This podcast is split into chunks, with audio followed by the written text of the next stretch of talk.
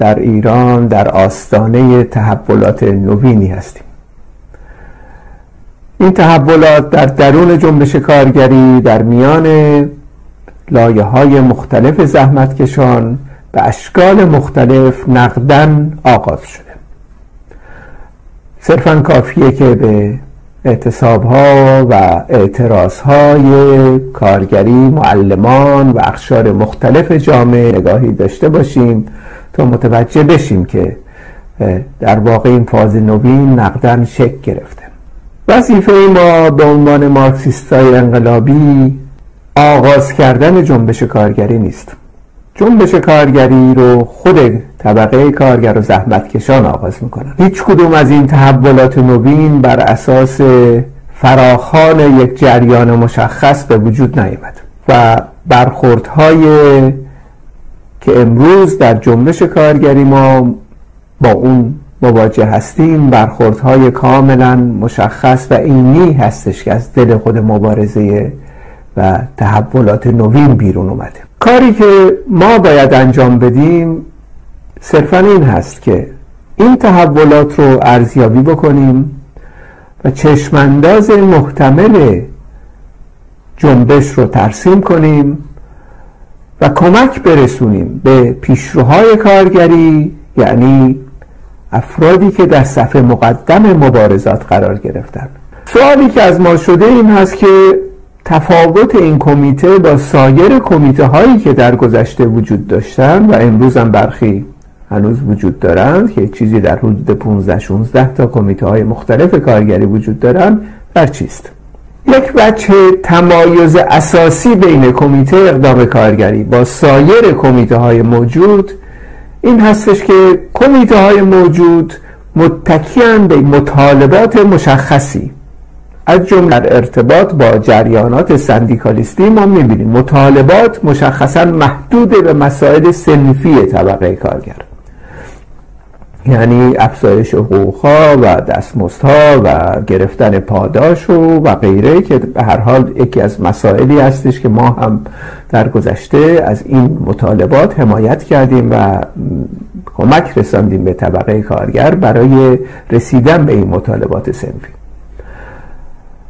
اما گرایش هایی که خودشون رو محدود می‌کنن به این مطالبات مطالبات سنفی واضحه که راه طولانی در راستای مبارزه با نظام سرمایداری بر نخواهند داشت. و اینها صرفا متکیان به یک به اصطلاح مطالباتی که محدود به مسائل سنفیه و با گرفتن این مطالبات سنفی کار خود رو به اتمام خواهند رسود. برخی از این کمیته ها هم متکیان به یک سلسله مطالبات دموکراتیک مثلا آزادی زندانی یا سیاسی حق بیان حق تجمع و غیره. که اونها هم از مطالباتی هستند که ما هم در گذشته و همکنون از اون مطالبات نیز حمایت کرده و گامهایی در راه تحقق این مطالبات برداشتیم در گذشته و بر داریم مشخصا در محور مطالبات مطالبه آزادی زندانی سیاسی هستش که از برخی از زندانی سیاسی به عنوان سمبولیک استفاده می‌کنیم که این موضوع رو در واقع در جامعه بین المللی جا بندازیم که رهبران عملی طبقه کارگر نباید در زندان ها باقی بمونن. باید اینها بیرون باشن تا بتونن رهبری کنن جنبش کارگری رو.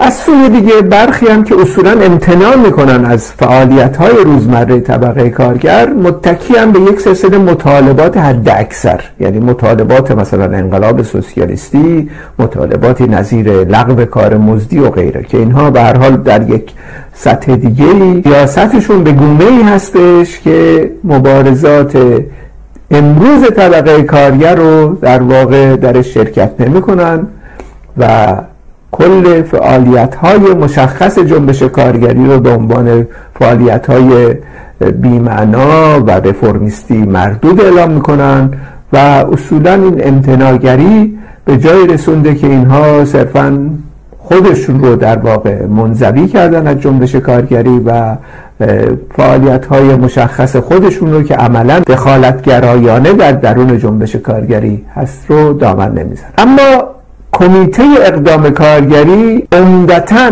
متکی هست به یک سلسله مطالبات مشخصی که متفاوت می‌کنه این کمیته رو با سایر کمیته ها ضمن اینکه حمایت می‌کنه از حقوق دموکراتیک طبقه کارگر و گسترش حقوق دموکراتیک اصولا در جنبش کارگری. ضمن اینکه حمایت می‌کنه از حقوق سنفی طبقه کارگر و گسترش حقوق سنفی در جنبش کارگری. و ضمن اینکه در نهایت برنامه های حد اکثر چشمانداز رسیدن به سوسیالیسم رو داره اما عمدتا متکی است به یک سلسله مطالباتی که از آگاهی فعلی طبقه کارگر شروع میشه و تلاش می‌کنه طبقه کارگر رو یک گام به جلو هدایت بکنه رهنمود بده و به این ترتیب به تدریج طبقه کارگر و کل جنبش کارگری و کل جامعه رو آماده تسخیر قدرت و سرنگونی نظام سرمایه‌داری بکنه. این مطالبات که ما نام اون رو مطالبات انتقالی نامیدیم در محور و مرکز برنامه کمیته اقدام کارگری است. و این برنامه انتشار یافته و در سطح وسیع میان بخشای مختلفی از کارگران پخش شده و تبادل نظرهایی امروز در شرف وقوع هست حول این برنامه. یکی از وجوه تمایز برنامه کمیته اقدام کارگری با سایر برنامه هست. علت این که کمیته اقدام کارگری این برنامه رو به عنوان برنامه محوری برمیداره این هستش که به عنوان مارکسیستای انقلابی نمی‌تونیم صرفا اکتفا بکنیم به مطالبات دموکراتیک و مطالبات سنفی جنبش کارگری. ضمن اینکه ما از این مطالبات حمایت می‌کنیم در راستای تحقق اون کوشا هستیم اما این رو کافی نمی‌دونیم. چون مسئله ای که از نقطه نظر ما به عنوان مارکسیست های انقلابی مطرح هست اینه که طبقه کارگر در مبارزات طبقاتی خودش در جدال طبقاتی با هیئت حاکم باید به مقام حاکمیت برسه.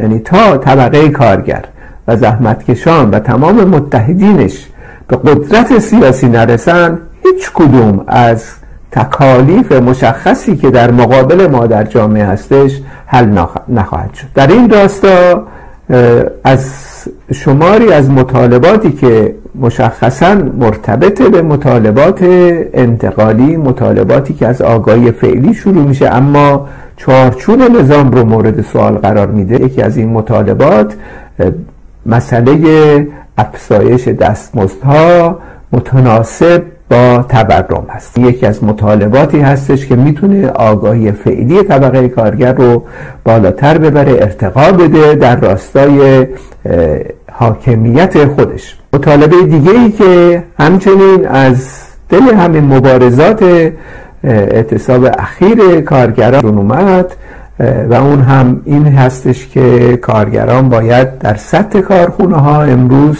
مطالبه باز کردن دفترهای دخل خرج و حسابرسی خود کارخونه ها را بکنن. و از این طریق نشون بدن هم به خودشون هم به جامعه که دخل و خرج کارخونه به, شکل، به چه شکلی است. چون معمولا مدیران و دولت ادعا می‌کنه که حقوق کارگران رو نمی‌تونه پرداخت بکنه چون سود زیادی این کارخونه نداشته و حقوق مدیران رو به عنوان اسرار خودش نگه میداره و اعلام نمی‌کنه. بنابراین باز کردن دفاتر دخل و خرج کارخونه ها یکی از مطالباتی هستش که امروز در کف کارخونه ها می‌تونه مطرح بشه و ما مسررانه تأکید می‌کنیم و در محور فعالیت های کمیته اقدام کارگری یکی از مطالبات دقیقا این هستش که از این طریق رو در روی جنبش کارگری با دولت هایی که متکی هستن به امپریزم و خواهان استثمار مضاعف طبقه کارگر هستند بیشتر خواهد شد در دوره بعدی. اما در نهایت یکی دیگه از مطالباتی که باید به عنوان مطالبات محوری جنبش کارگری مطرح بشه و در گذشته در چندین بار در 20 سال گذشته در کارخونه های مختلف مطرح شده این هستش که طبقه کارگر و کارگرانی که در هر کارخونه کار می‌کنن باید خواهان این باشن که کنترل تولید و توزیع رو به دست خودشون بگیرن. چون سرمایدارا و مدیران این استدلال رو می‌کنن که کارخانه از کار افتاده یا افرادی باید اخراج بشن؟ چون اصولا کارایی نداره این کارخونه و محاصرات اقتصادی و و فشارهای اقتصادی چنان هست که این مدیران کارخانه قادر نخواهند بود که حقوق کارگرا رو سر وقت پرداخت کنن. الان می‌بینیم که بسیاری از کارخانه ها امروز دستمزدهاشون به تعویق افتاده. چند ماه هفت ماه هشت ماه این دستمزدها رو پرداخت نکردن پاداشا رو در, در پرداخت نکردن.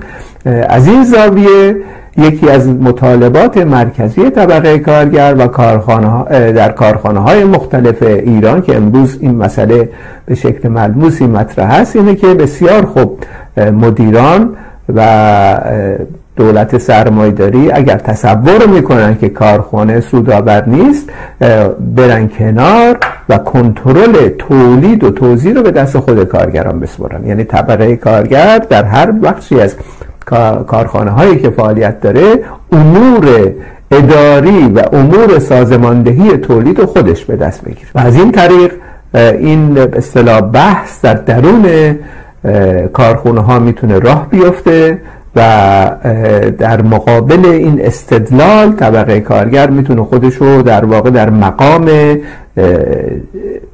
حاکمیت در هر کارخونه مشخص قرار بده.